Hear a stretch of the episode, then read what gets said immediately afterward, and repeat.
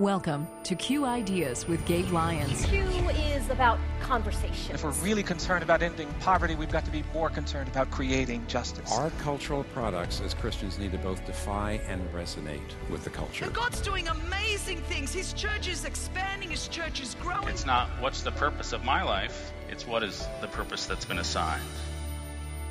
Stay curious. Think well. Advance good. This is Q.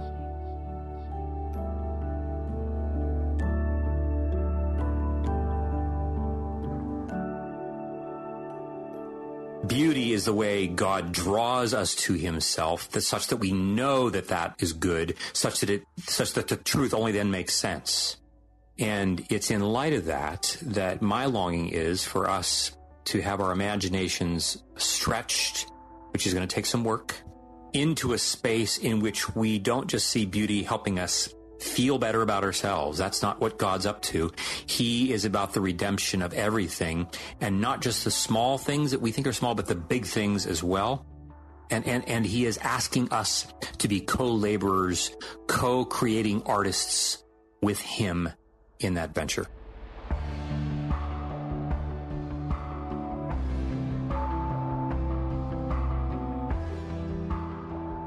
We were designed to create and co create. How do feelings stemming from shame prohibit our ability to fulfill that calling? How does human desire play into this conversation? Hi, and welcome again to Q Ideas with Gabe Lyons. I'm Paul Perot from Faith Radio. Each week, Q Ideas and Faith Radio bring you this show, something we've been doing for about five years.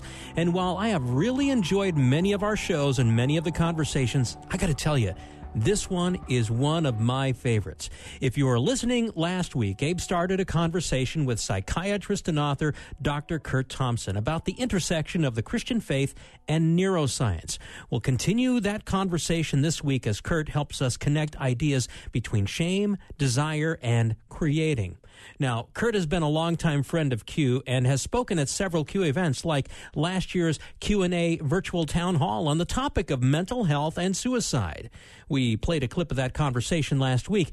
Again, you can find a lot of great talks from past events plus other curated content on the Q Media platform at qideas.org. And if you're not a subscriber yet, remember you can request that 30-day free trial membership. Getting back to those Q events, Gabe, for almost 16 years now, you and Q have put on events with some great thought leaders to help people, as we often say, stay curious, think well, and advance good so many of these leaders take so much time to help us think well about the current scenario we're in, as well as where's the future headed. And they do it with such poise and grace. This is what we do at Q Ideas. We cover the gamut. We want you as a leader to be prepared to think well about the world you're walking into. And as we move into 2022, that's not going to get any easier. More than ever, we need one another. We need discernment. We need wisdom. We need to know what faithfulness is going to look like in the face of brand new questions, perhaps never been asked by a human population. And so, as we move into that season, I want to invite you to join with us. April 28th and 29th is our annual conference where every year for 16 years we've hosted this culture summit. We'll be doing it again in Nashville, limited seating. We have 800 seats, which is in the past, we'd have over 2,000 people attend, but because of the new restrictions and the ways in which we've had to function and alter what we can offer, 800 people will be in the room, and we want you to be one of them. We're going to be talking about all kinds of topics. We already know we'll talk about technology, psychedelics and drugs. We're talking about the media and its influence. We're talking about the metaverse and augmented reality. We're going to be digging into all of the conversations that are at the fore and the ones that you as a Christian leader need to know how to engage. We're going to do that with you. We're going to partner and we're going to make that available to anybody who wants to join with us in Nashville, as well as we'll be making a virtual option available as well. You can learn more all about that. Register now at qideas.org slash culture summit. Yeah, it should be a great time, regardless of whether you're in person or attending virtually. So again, visit qideas.org slash culture summit to learn more and to register. Now, Gabe, let's get back to the conversation you started last week with psychiatrist Kurt Thompson as you two talked about lessons from neuroscience and how our faith impacts our mental well-being as we follow God's design for us to be co-creators with Him. Now, we're going to back up just a little bit where we left off from last week and continue on from there.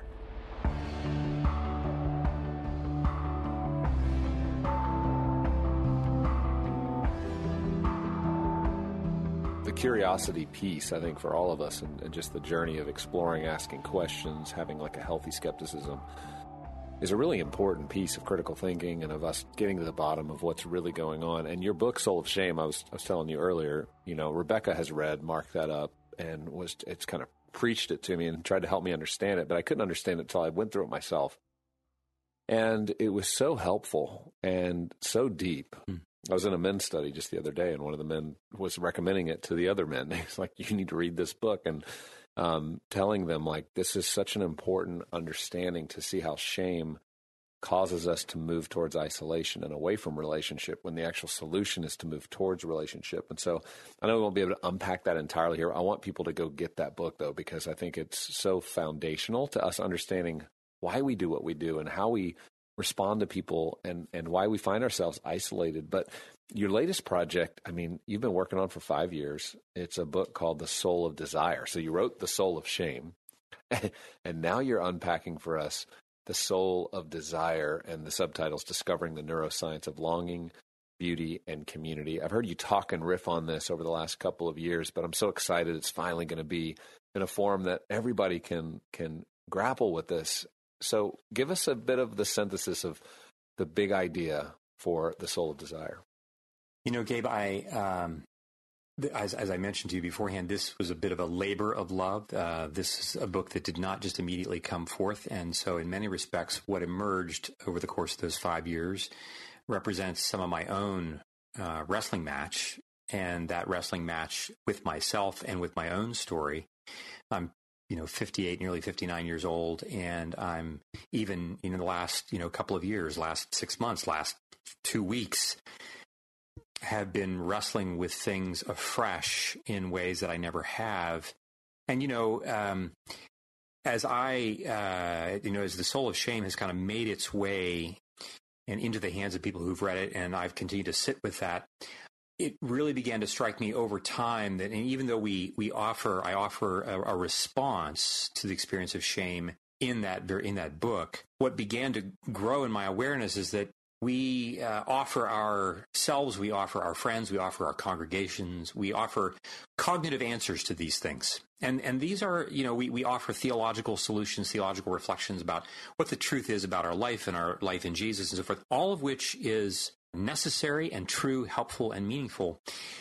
And at the same time, I've become uh, just aware that that over time that it's not just uh, I, when when shame rears its head, we're tempted to just simply say, "Look, we have Good Friday and we have the resurrection and we have the ascension and we have the consummation that is coming."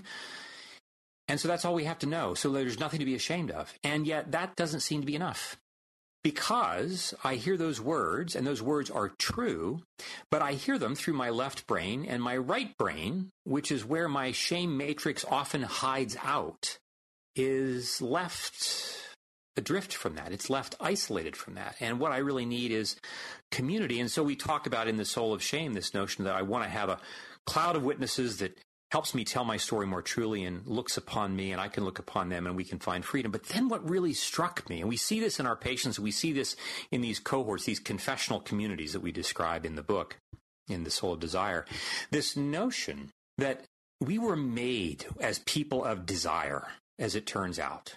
And it turns out that shame, evil makes shame a parasite on desire. We long for beauty and goodness. We were made this way from the beginning in the garden. But we weren't just made with the desire and the longing to be seen and to be known. It turns out we were made to be seen and to be known in order to then co create Mm-hmm. to create beauty and goodness in the world. It's not just enough for me to know and be known.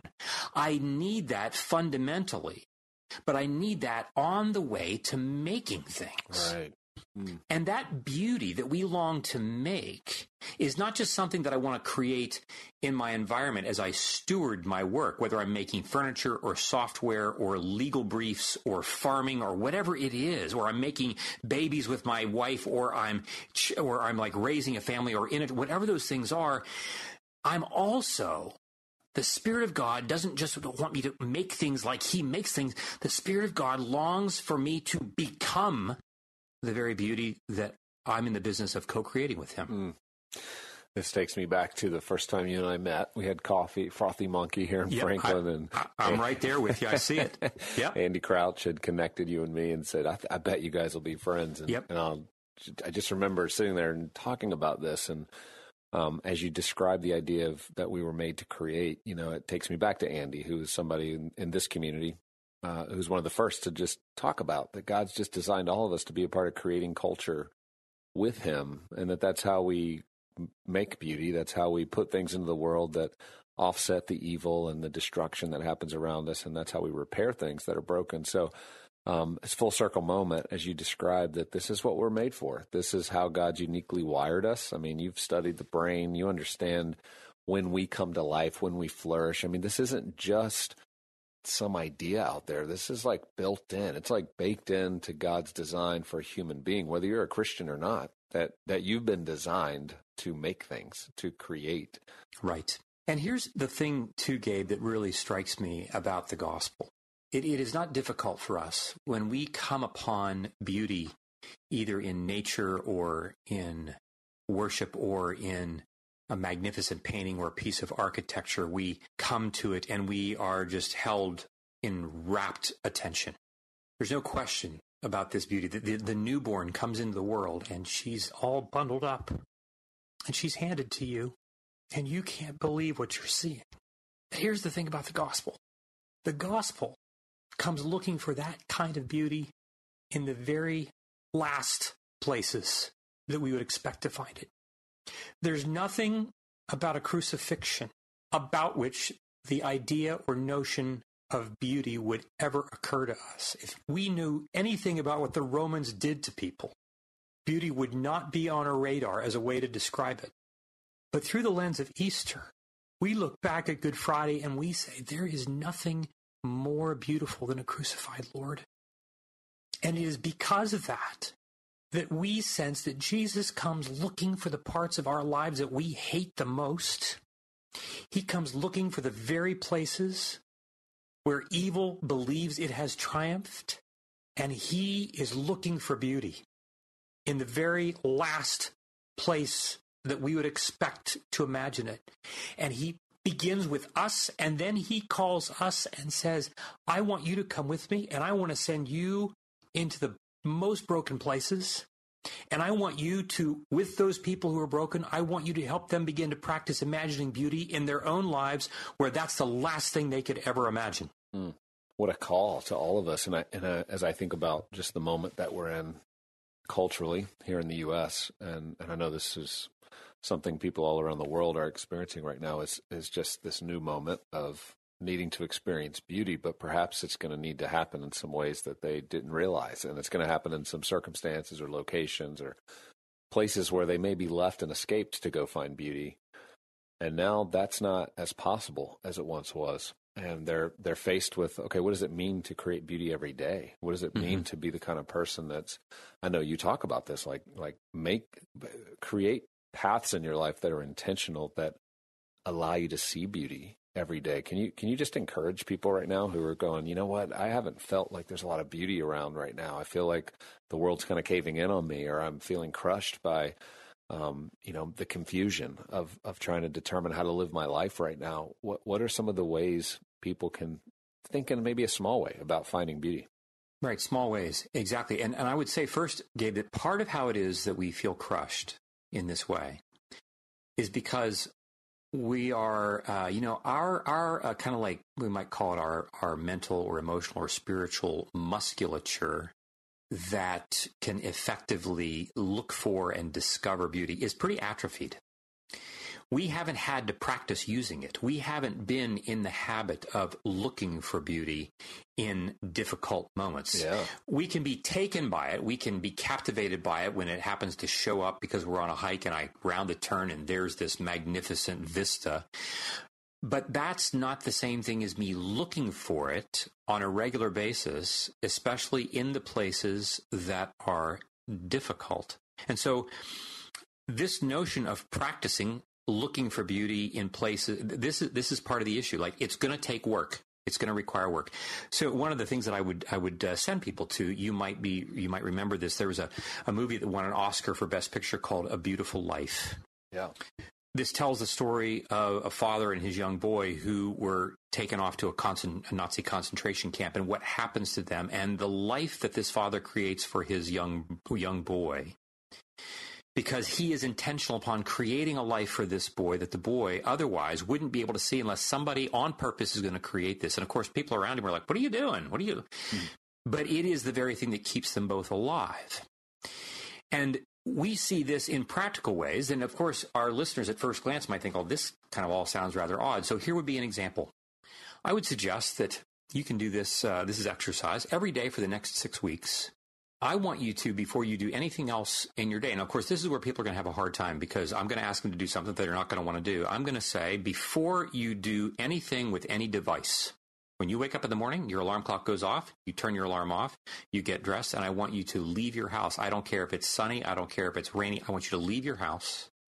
And I want you to walk someplace where you live in which you can find something that is natural that is emerging. That's a tree, that's a flower bed, that's something. And I want you to take 60 seconds, at least 60 seconds, and I want you to put your hand on the tree. I want you to look at it. I want you to sense it. I want you to feel it. I want you to pay attention to it. Now, of course, it'd be best if you're not doing this in your neighbor's backyard because then things get weird. right. But my point is that for us to make contact with the natural world, with the natural beauty, we begin to allow our senses to wake up to the reality that beauty is actually there. Mm-hmm. I just haven't been paying attention to it. Right. Instead, my attention is attuned to social media.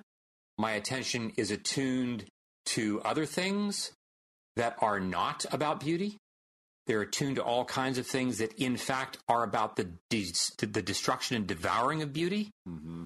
And there's nothing like putting your hand on an oak or a maple tree that is immovable for you to be reminded that, like, you didn't put this tree here. Right. This tree is more durable than your body is. It's going to outlast us, probably, right? It's going to outlast. and it, it begins, it literally, this is the thing, Gabe, it begins to speak to us through our right hemisphere of our mind, of our brain, and allows us to sense God's intention and his presence in ways that language and logic simply don't yep. approach us. That's an external, that's an example of an external thing to do. Begin to practice, do it once a day, every day for the next six weeks. And I would say, as you do, pay attention to what you sense and image and feel. That's one thing. Another thing, it would be important for you to begin to create, even in your home, anything that you want. Draw, paint, write a piece of poetry, write a lament, get online and say how to write poetry. If it's been a while since you've played the piano or the guitar, pick it up and start to work at it. The very act of intentionally pursuing beauty and creativity in your alleged small life will begin to awaken your brain and your mind and your relationships to how much bigger your life is and that God is waiting for you in it. Yeah. And the next part, the third part I will say, that's just a practical thing, is I want to ask you this question. If you couldn't be ashamed or afraid, if you couldn't be ashamed or afraid, and right now you're going to say, like, yeah, but Kurt, I got all kinds of reasons. Like, yeah, if you couldn't be afraid or ashamed, what would be the first next thing that you and God would want to create together? What would it be? Would it, would it be learning how to cook a new meal? Would it be a new relationship with your child? What would it be a new relationship with a friend that you'd like to be closer to? What about a friend who used to, you know, what about an enemy who used to be a friend that needs to be, have, have be, be repaired? Hmm. These are things that we are called to do, but that we can't do them alone. Yeah. Who are going to be the people that you're going to contact and, and say, like, George, I just want to call you up and say, like, I decided that today this is the project this next week that I'm going to create with God, and I want you to know about it. Hmm. Now, we think off the cuff that, like, well, gosh, this stuff all sounds like pie in the sky. I don't really know how this is going to work. And I would say that we don't have much confidence in these kinds of activities because we've never practiced them. We've never had to. And the reason we've never had to is because we are the age of the infinitely distracted and distractible. And every time I get distressed about anything, I just get to my phone. And then I don't have to live with my distress. I will just be distracted. And then COVID comes along and it reveals my fragility. In addition to causing my wounds, beauty, I want to suggest, and the pursuit of creativity, not in the abstract, but in the context of relationships, is an answer to this that God is offering. And so echoes Dostoevsky's words in his novel, The Idiot, that beauty will save the world. And we would say, not least, the beauty that we see through the lens of Easter in the image of a crucified Lord. Hmm. Wow. Well, man, you've given us so much to consider, contemplate, and even to do. And as you're describing that first practice of just touching creation, uh, uh, last evening I took um, Cade and Joy, two of our children, out because we just bought six little baby chickens. And they're like the cutest, you know, it's like day, day two. So they're just fluffy, bright yellow. And, you know, I brought Cade and Joy out to, to look at them and they're a little scared and Joy doesn't want to touch them and she's just kind of scared of it. Mm-hmm. And mm-hmm. it's all unfamiliar. So I, I pick up one of those little baby chickens and I'm like, give me your finger. And she watched me kind of stroke his little head as he kind of moves his head and makes his little tweets, you know. And, oh my gosh. And um, she finally sticks her finger out and lets me kind of take it and just put it on the the little chick and uh-huh. starts to stroke it and she starts to smile and the little the little um, chicken just does its little tweets and she can kind of see almost this interaction between her touch and the mm. the chick's uh, little noises that that it's making and and then Cade got interested and so I started holding him and Cade thought it was the funniest thing and so it was so cute when I was kissing their little but anyway just when you were talking about that it's like you know they're they're used to digital they're used to a right. world of school and concrete and playgrounds, but but not always getting to interact with creation and nature right. and uh, these other living things, these beings that have been created. And so, anyway, that was that was fun and a good reminder as you were talking about that. Right. Like, well, I did, and, and you know, our, our listeners wouldn't necessarily connect engaging with newborn chicks with the healing of racism, for example. Mm-hmm. They wouldn't connect putting your hand on an oak tree every day for six weeks with political polarization. But I want to say to our listeners that if we are willing to allow beauty, especially in the context of vulnerable community, which is a lot of what we talk about in the book, it's not just about a venture out into nature or into museums. It's really about the beauty that is created in the context of these communities that we describe, where people are really working through their deepest, darkest places to see them not as something we want to get rid of, but as beauty that is waiting to emerge in the gaze of those around them. When that's the kind of beauty that we are looking for.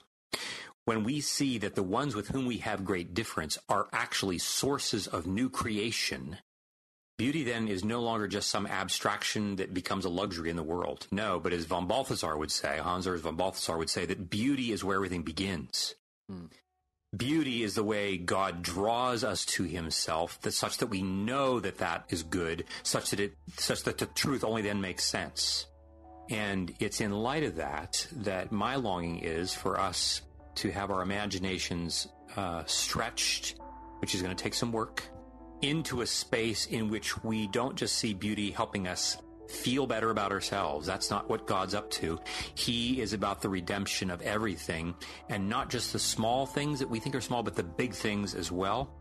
And, and, and he is asking us to be co-laborers, co-creating artists with him in that venture.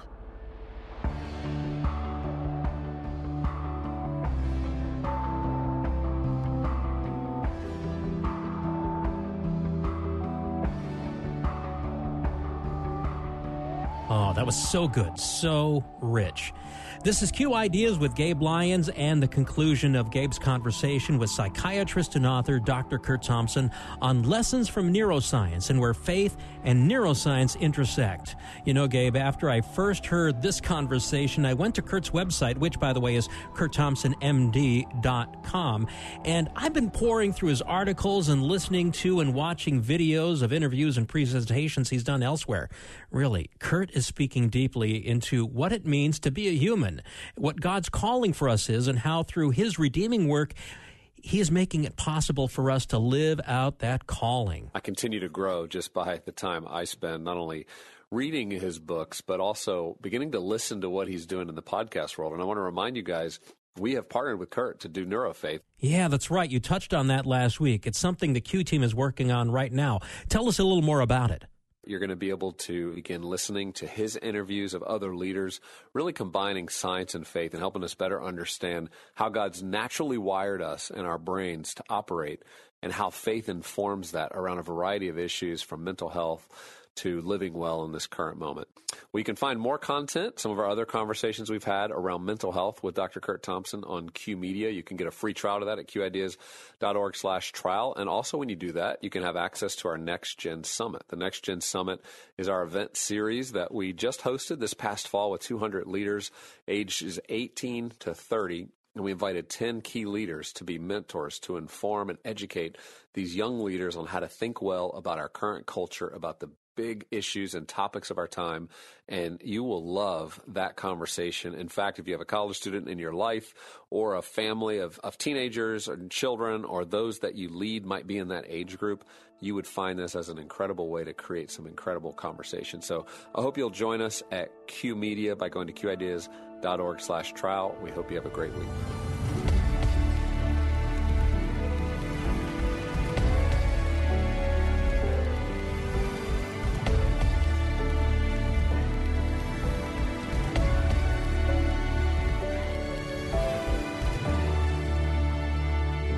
Q Ideas with Gabe Lyons is made possible in partnership with Faith Radio and Northwestern Media.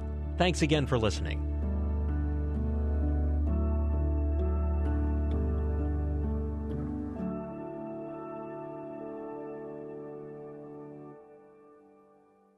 Thank you for listening to the Q Ideas with Gabe Lyons podcast. These conversations are available because of listener support. You can make your gift now at myfaithradio.com. To avoid missing future editions of Q Ideas with Gabe Lyons, subscribe to the podcast today at iTunes or on your podcast player. And thank you for sharing this audio link with a friend and growing the impact of Q Ideas with Gabe Lyons.